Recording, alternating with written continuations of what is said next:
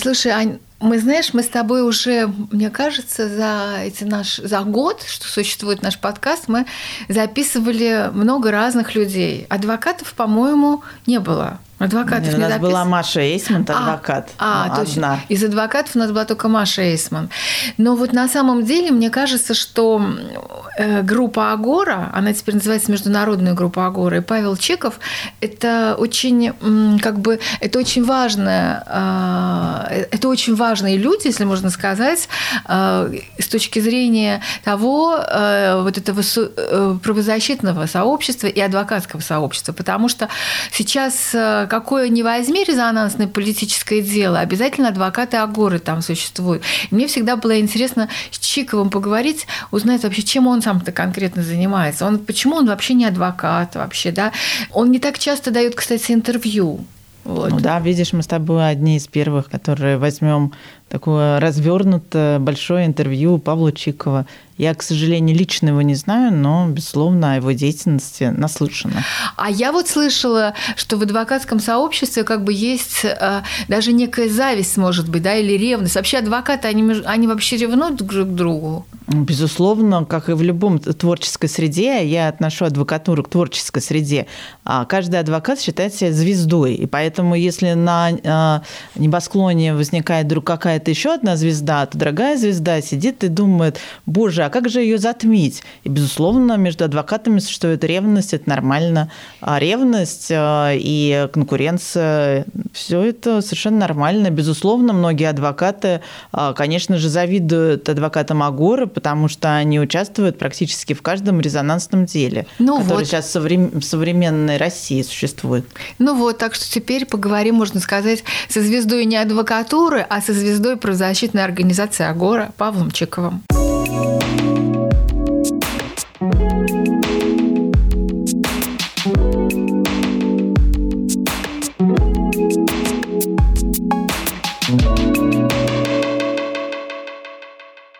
привет! Это подкаст «Право слова». И это я, Зоя Светова. Со мной здесь моя соведущая Аня Ставицкая. Аня, привет. Привет. Всем привет. Мы с тобой сегодня должны поговорить э, с нашим коллегой, с твоим коллегой, э, главой международной правозащитной группы «Агора» Павлом Чиковым. Павел, он, мне такое впечатление, что он все реже и реже бывает в Москве, да, он как-то... Э, я даже в каких-то интервью, Павел, ваших читал, что вы Москву разлюбили. Правильно я поняла? Ну, не, как вам сказать? А, я в Москве а, жил и работал с 2003 по 2006 год в фонде «Общественный вердикт» в «Открытой России». В 2006 году вернулся в Казань в силу там разных причин, в том числе для того, чтобы запускать Агору, но и там по семейным причинам ребенок маленький был и так далее. Вот, и э, в Москве было много разных дел, и многое очень зависело от Москвы эм, лет 10 назад. И ездить приходилось часто. Потом в Совет по правам человека включили, и из-за этого приходилось э, ездить. Но постепенно роль Москвы, по крайней мере в нашей работе, э, стала сокращаться. И обратите внимание э, на некий интересный тренд. Э, то есть у нас несколько правозащитных организаций в России, таких э, ну, лидирующих. А, и они, большинство, находятся не в Москве. Ну, там а, мы можем говорить про комитет против пыток, штаб-квартира которого в Нижнем Новгороде, про команду 29, а, штаб-квартира которой в Санкт-Петербурге, ну и про Агору, которая в Казани. Хотя у нас штаб в Казани только, а так-то у нас есть команда, которая в Москве работает уже я не знаю, лет 8, наверное. И, и в большинстве крупных городов страны у нас есть постоянный а, адвокат, а то и группа адвокатов.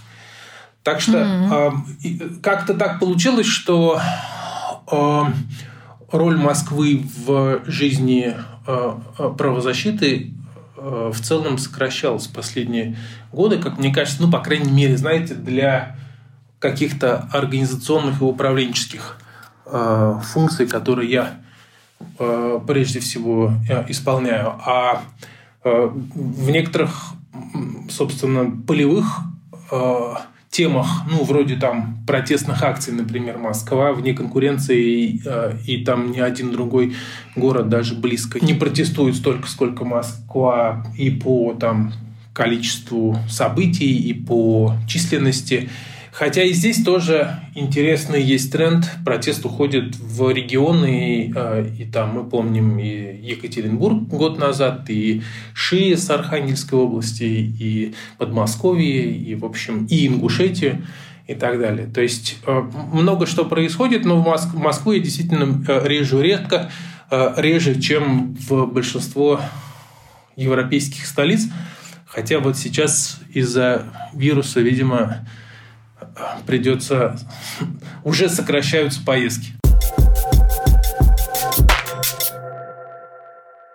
Кстати, вот насчет э, вируса я вас хотела спросить. Я читала, что к вам недавно обратились три женщины, я, насколько понимаю, это москвички, да, в Агору обратились, они вернулись из Италии, и их посадили вот э, в так называемую самоизоляцию в связи с этим режимом повышенной готовности, который изобрел э, мэр наш Собянин в своем указе. А вот вы как считаете, это вообще нормально, вот это такая самоизоляция? Это это с точки зрения прав человека не нарушение прав человека или наоборот это на благо? А, ну, смотрите, ну, у нас уже обратившихся около 10 человек, а, и это в основном Москва и плюс несколько человек из Санкт-Петербурга. Это как россияне, так и иностранцы а, которые приезжают из, приехали из там вот этих вот стран с, с проблемами и, и столкнулись с разными ограничениями и претензиями со стороны властей. Вопрос этот не очевидный, а, и он не такой простой, потому что это смертельный вирус, от него умирают. В одной Италии на, сегодня, на сегодняшний день около 700 погибших. И, собственно, если власти ничего не будут делать для защиты жизни и здоровья, это будет нарушение прав человека со стороны властей.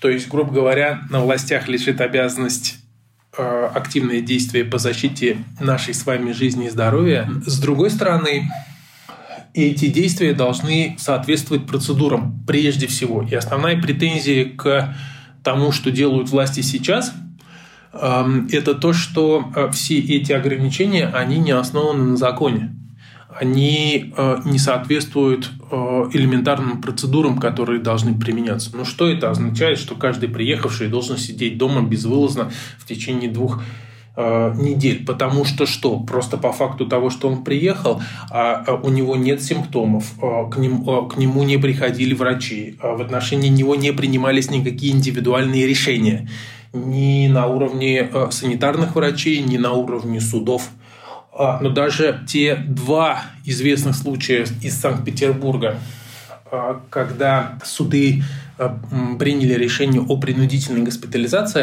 Одну из этих женщин, Аллу Ильину, наш адвокат защищает.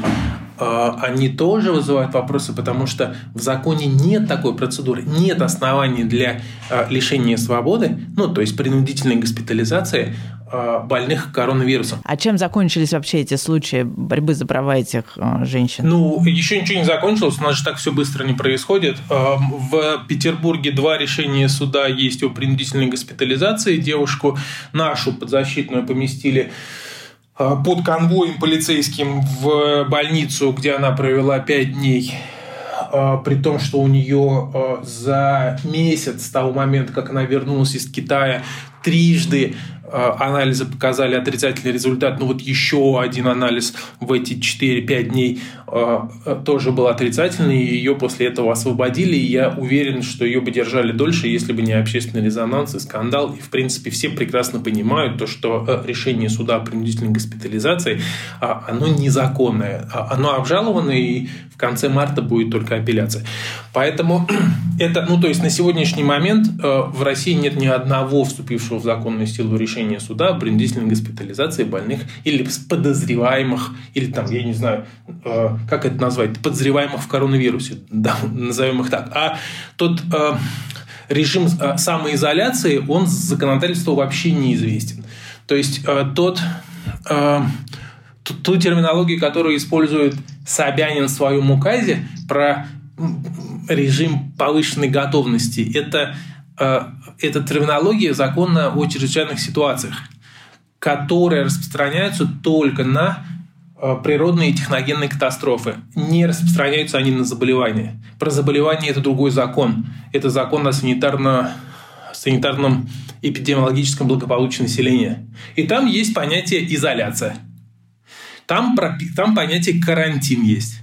Но, видимо, мэрия Москвы не захотела использовать э, эти слова, чтобы панику не сеять. Хотя, мне кажется, вот все, что они делают, как раз гораздо больше сеет паники, чем если бы они действовали по закону. Но сейчас получается так, что без каких бы то ни было судебных решений в Москве людей э, с признаками, симптомами, ну там повышенная э, температура, больное горло, там, я не знаю, что-то еще, кашель, э, которые приезжают из стран, Иран, Китай, Италия прежде всего, э, их э, помещают в медицинский центр – и там держат две недели. Люди в общих палатах лежат, нам пишут оттуда, лишены элементарных каких-то ну, бытовых удобств.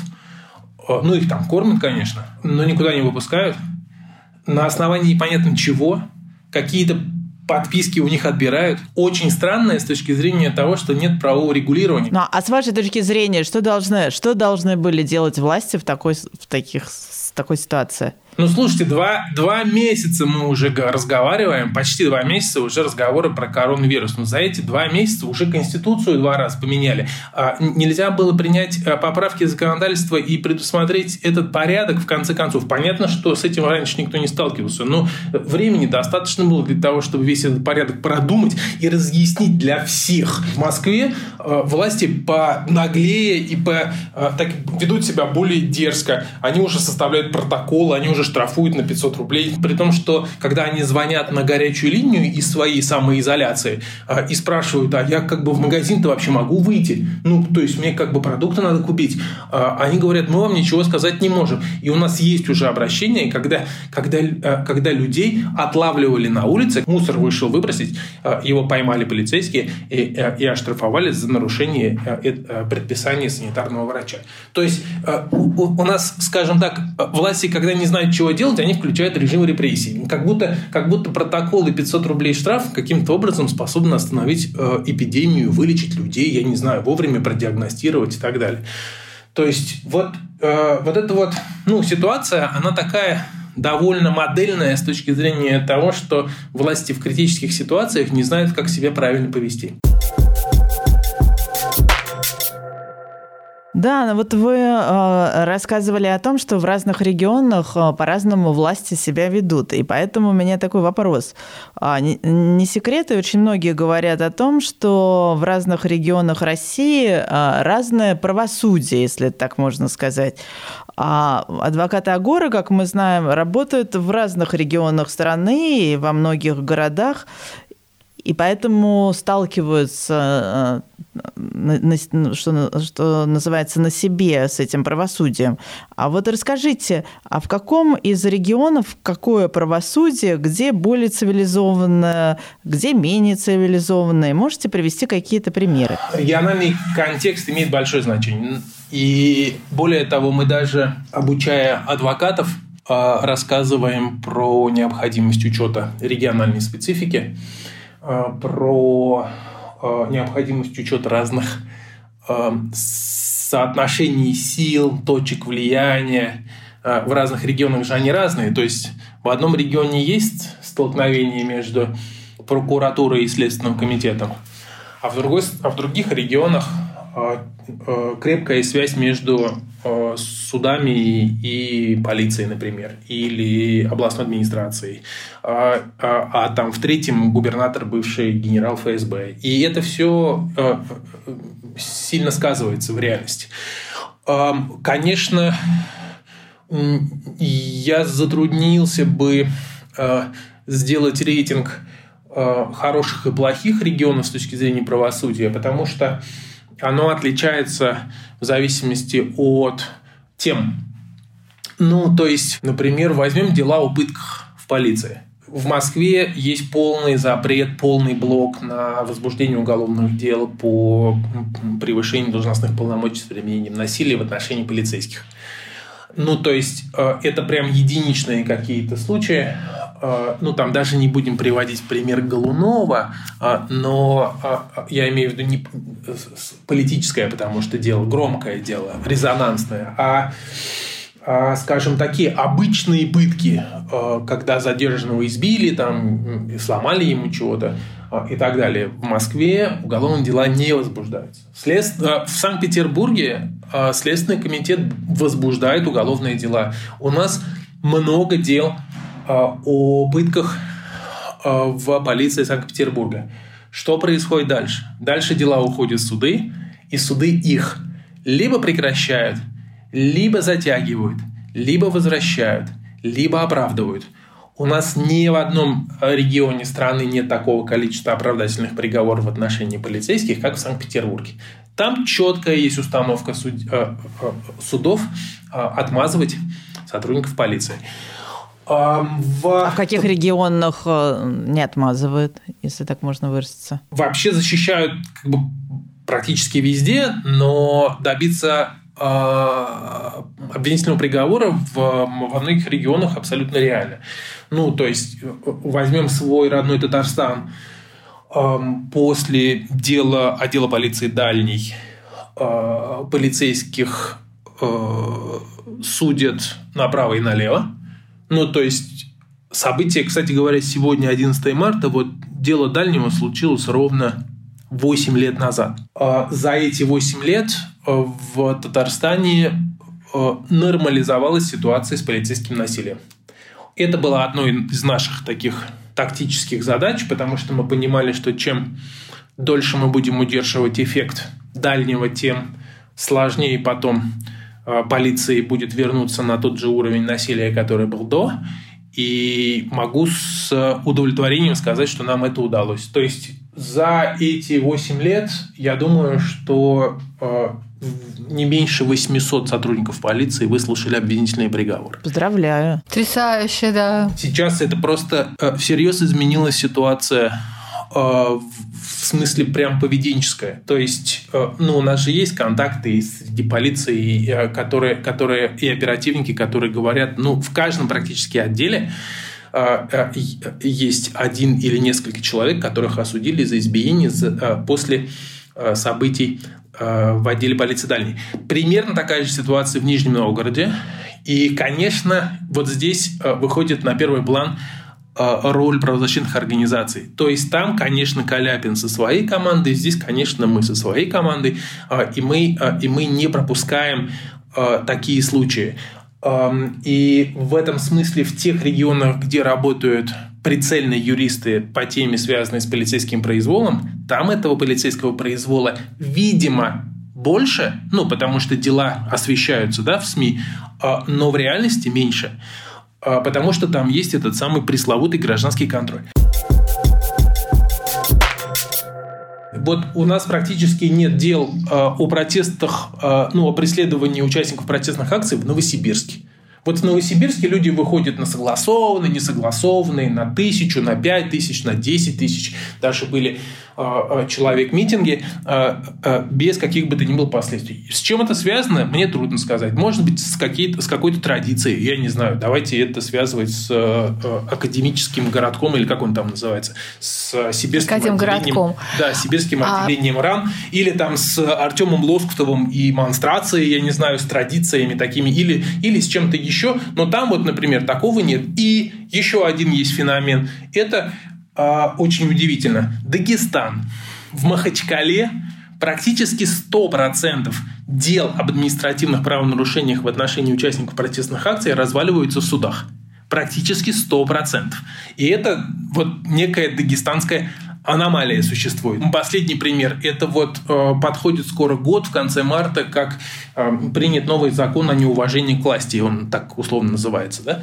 То есть это э, административная ответственность за высказывание в адрес государственных символов, федеральных органов, президента, судов. На пике это Архангельская область, это Кемеровская область, может быть, еще пару каких-то неочевидных регионов. Почему?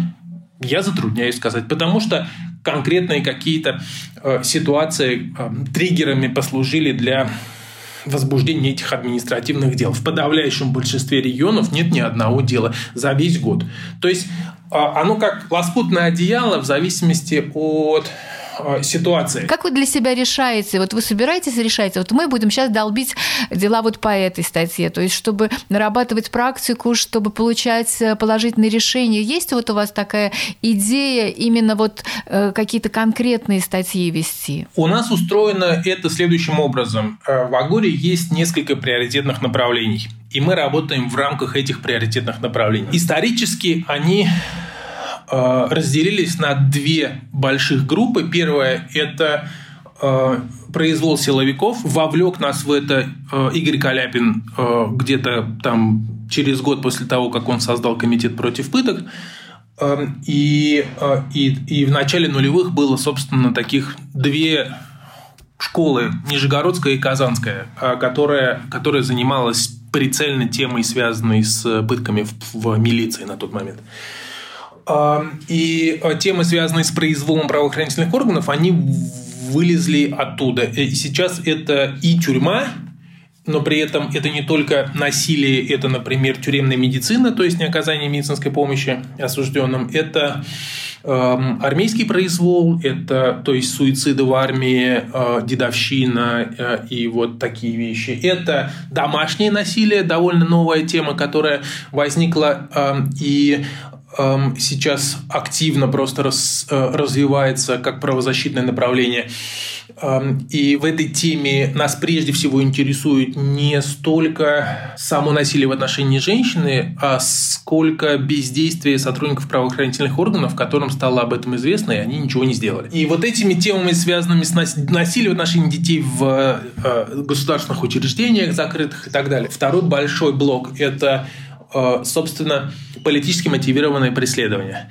Это преследование гражданских активистов, журналистов, блогеров, э, оппозиционных политиков, адвокатов, неправительственных организаций. И этой темой мы занимаемся с момента создания Агоры в 2005 году. И, собственно, 15 лет ежедневно отслеживаем все происходящее в этой сфере. И если мы видим, что принимаются какие-то новые нормы или начинается какая-то новая репрессивная практика, у нас, собственно, есть система раннего предупреждения, потому что мы отслеживаем много-много лет все происходящее в стране, и у нас есть, собственно, глаз наметан. Вот если что-то начинается, то есть риск этого распространения, и сейчас мы уже знаем довольно давно, что э, наиболее эффективно это купировать такую инициативу в зародыше.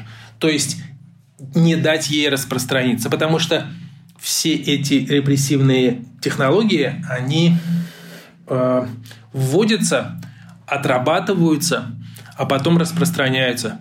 И если дать им бой в самом начале и э, максимально торпедировать э, эту инновацию, то есть очень хорошие шансы не дать ей распространиться по всей стране. Что вот, ну, например, произошло с делами о неуважении к классе и что, чего не произошло с делами об экстремизме, просто потому что экстремизм, э, ну вот эти уголовки по 280 282, э, они распространились еще до того, как у нас было достаточно сил и средств чтобы этому воспротивиться. Поэтому нам пришлось вести ну, десятки просто уголовных дел э, и постепенно раскачивать общественное мнение э, и смотрите, как оно сильно изменилось. То есть э, за 10 лет э, отношение общества к э, делам об экстремизме кардинально поменялось. Павел, мы бы еще хотели поговорить об одном э, вашем деле, дело Агоры. А, все знают, что адвокаты Агоры защищают фигурантов дела сети. Также все знают, что в последние дел... недели была очень широкая дискуссия вокруг этого дела после того, как э, стало известно, что фигурантов дела сети пытали. На волне вот этого общественного мнения вдруг появляется статья «Медузы», которую также все кто следит за этим делом, знают. И знают, что в этой статье «Медуза» высказала предположение о том, что фигуранты дела сети причастны к двойному убийству. Как вот вы относитесь вообще к этой публикации, к этой дискуссии о том, что теперь эта публикация эм, повлияет на решение апелляционного суда уже в худшую сторону по отношению к фигурантам дела сети? К нам обратились э, люди, с, родственники с просьбой э, адвоката посоветовать. И один это был в Петербурге, а второй был в Пензе. И тогда еще никто не знал ни про дело сети, ни про вообще суть. Речь шла о том, что каких-то молодых ребят а, задержали по подозрению в терроризме, а, и им нужен адвокат. И поскольку там мы на слуху, нам пришли за рекомендацией. И таким образом а, появились адвокаты у Игоря Шишкина, Дмитрий Динза и у Армана Цыганбаева э, Тимур Мифтахудинов. То есть это э, адвокаты, которых мы порекомендовали семьям, и э, семьи их наняли, и они работали. И, собственно, это, это не было делом Агоры, и, и, и оно вообще не было публичным. И там все эти вопросы о, о том, что там что-то не то происходит, они начали, начали вылезать позже. И первыми сообщения о пытках э, появились в Петербурге. Э, и э, был третий задержанный. Это был Илья Капустин, которого избили и отпустили. Он уехал в Финляндию, получил политубежище. И Виктор Филинков. И вот Виктору Филинкову мы дали уже адвоката от Агоры. Он заявил о пытках, он отказался от признательных показаний, его защищает адвокат Виталий Черкасов – и вот сейчас в отношении него идет э, суд в Петербурге. Значит, а дальше началось постепенно это раскручиваться, и стало э, и, и, и пензенские э, фигуранты тоже стали заявлять о пытках, и это, и это как раз вот было полтора года назад, в начале осени 2018 года. И дело очень сложное в реальности, потому что они то давали показания, то отказывались, то опять признавали вину, то опять отказывались. То по, по многим из них нет объективных э, подтверждений наличия телесных повреждений. Э, ну, я имею в виду материальных доказательств пыток. Фигурантов. Да, да, да. Значит, они меняли адвокатов они э, то договаривались со следствием о чем-то, то, э, то не договаривались, то рвали эти, э, эти договоренности. А, единственное, ну то есть а, доказательства, которые там есть, там есть определенные доказательства. Там потому что изъято оружие, там, а, там, там, есть, там есть переговоры. Эти переговоры вот недавно были опубликованы, по-моему, Rush их опубликовал из материалов дела. То есть дело, дело сложное. Единственное, о чем можно с уверенностью утверждать, это то, что э, э, сотрудники ФСБ в отношении них применяли насилие. А, и целью этого насилия было получение предстательных показаний. Вы просто сейчас сказали о том, что как будто бы они сначала давали показания, потом отказывались, потом опять давали показания, потом опять отказывались. Но вы прекрасно знаете, как человек, который занимается правозащитой, что в том случае, если к тебе применяют пытки, ровно это и происходит. Да-да, конечно. То есть в первый раз но, э, но там были и повторные, э, и повторные отказы э, от этого всего. То есть у, у некоторых фигурантов, я сейчас не буду там называть, называть фамилии. То есть, грубо говоря, конечно, человек, находящийся в изоляции, подвержен давлению, подвержен манипуляции, да, его можно, его можно склонять к тому и к другому, есть масса возможностей это сделать, даже не прибегая к, собственно, прямому насилию. Достаточно ухудшить условия содержания в следственном или там а, отказать в свидании или еще что-то. Там есть масса подводных камней, о которых, о которых до сих пор не сказано, и даже в этой нашумевшей истории с Э, э, с медузой.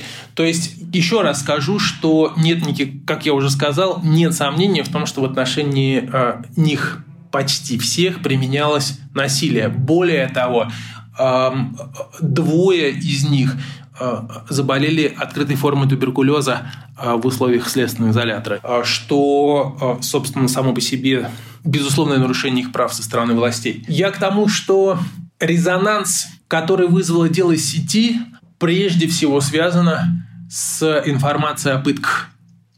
И это оправдано, обосновано и правильно. И я надеюсь, что э, абсолютная безнаказанность нарушения основополагающих каких-то принципов со стороны сотрудников ФСБ а в связи с этим скандалом вокруг дела сети повлияет на их, э, на их поведение в будущем. Потому что, э, слушайте, такого хамского просто поведения ни одна другая силовая структура в России не, не практикует. То есть, когда человека, свидетеля, и не скрывают, что это свидетель, задерживают, везут в управление ФСБ, там избивают, в отношении него применяют электрошокер. А, после этого а, отпускают его на все четыре стороны, а, ну, то есть никто другого так не делает.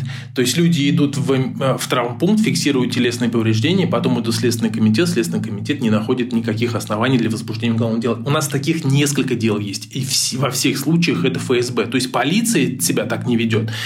Полиция, если уж кого-то избивает, она постарается сделать так, чтобы э, телесных повреждений не было, чтобы где-то его попридержать, чтобы его бить так, чтобы не оставались они.